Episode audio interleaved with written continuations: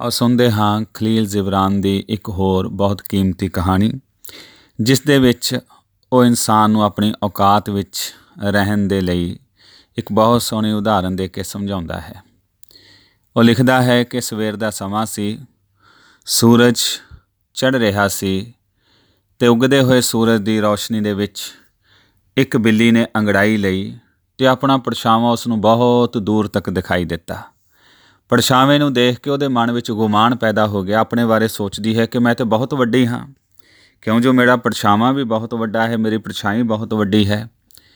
ਫਿਰ ਮਨ ਦੇ ਵਿੱਚ ਵਿਚਾਰ ਕੀਤਾ ਮਣਾ ਅੱਜ ਨਾਸ਼ਤਾ ਵੀ ਕਰਨਾ ਹੈ, ਕਿਸ ਜਾਨਵਰ ਦਾ ਨਾਸ਼ਤਾ ਕੀਤਾ ਜਾਏ? ਆਪਣੇ ਮਨ 'ਚ ਹੀ ਕਹਿੰਦੀ ਹੈ, ਕਹਿੰਦੀ, ਅੱਜ ਇੱਕ ਊਂਠ ਮਾਰ ਕੇ ਖਾਵਾਂ ਮੈਂ।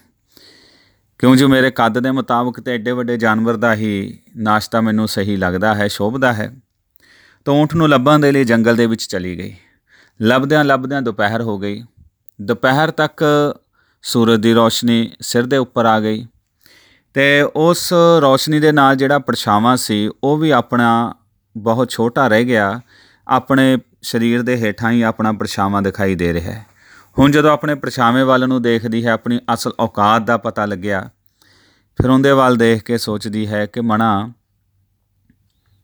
ਅੱਜ ਤੇ ਚੂਹੇ ਦਾ ਹੀ ਨਾਸ਼ਤਾ ਕਰ ਲੈਣਾ ਚਾਹੀਦਾ ਹੈ। ਚੂਹਾ ਹੀ ਮਿਲ ਜਾਏ ਬਹੁਤ ਹੈ, ਕਿਉਂਕਿ ਮੇਰੇ ਸਰੀਰ ਮੁਤਾਬਕ ਹੀ ਠੀਕ ਬਹਿੰਦਾ ਹੈ। ਤੋ ਇਹ ਕਹਾਣੀ ਲਿਖ ਕੇ ਉਸਨੇ ਇਨਸਾਨ ਦੇ ਬਾਰੇ ਦੱਸਿਆ ਵੀ ਕਈ ਵਾਰ ਇਨਸਾਨ ਕੁਝ ਭਲੇਖੇ ਵਿੱਚ ਪੈ ਕੇ ਆਪਣੀ ਅਸਲ ਔਕਾਤ ਭੁੱਲ ਜਾਂਦਾ ਪਰ ਸਮਾਂ ਉਹਨੂੰ ਜਦੋਂ ਉਹਦੀ ਸਹੀ ਔਕਾਤ ਦਿਖਾ ਦਿੰਦਾ ਹੈ, ਸਮਝਾ ਦਿੰਦਾ ਹੈ, ਸਹੀ ਪੋਜੀਸ਼ਨ ਉਹਦੇ ਸਾਹਮਣੇ ਰੱਖਦਾ ਫਿਰ ਇਨਸਾਨ ਨੂੰ ਪਤਾ ਲੱਗਦਾ ਕਿ ਮੈਂ ਕੀ ਹਾਂ।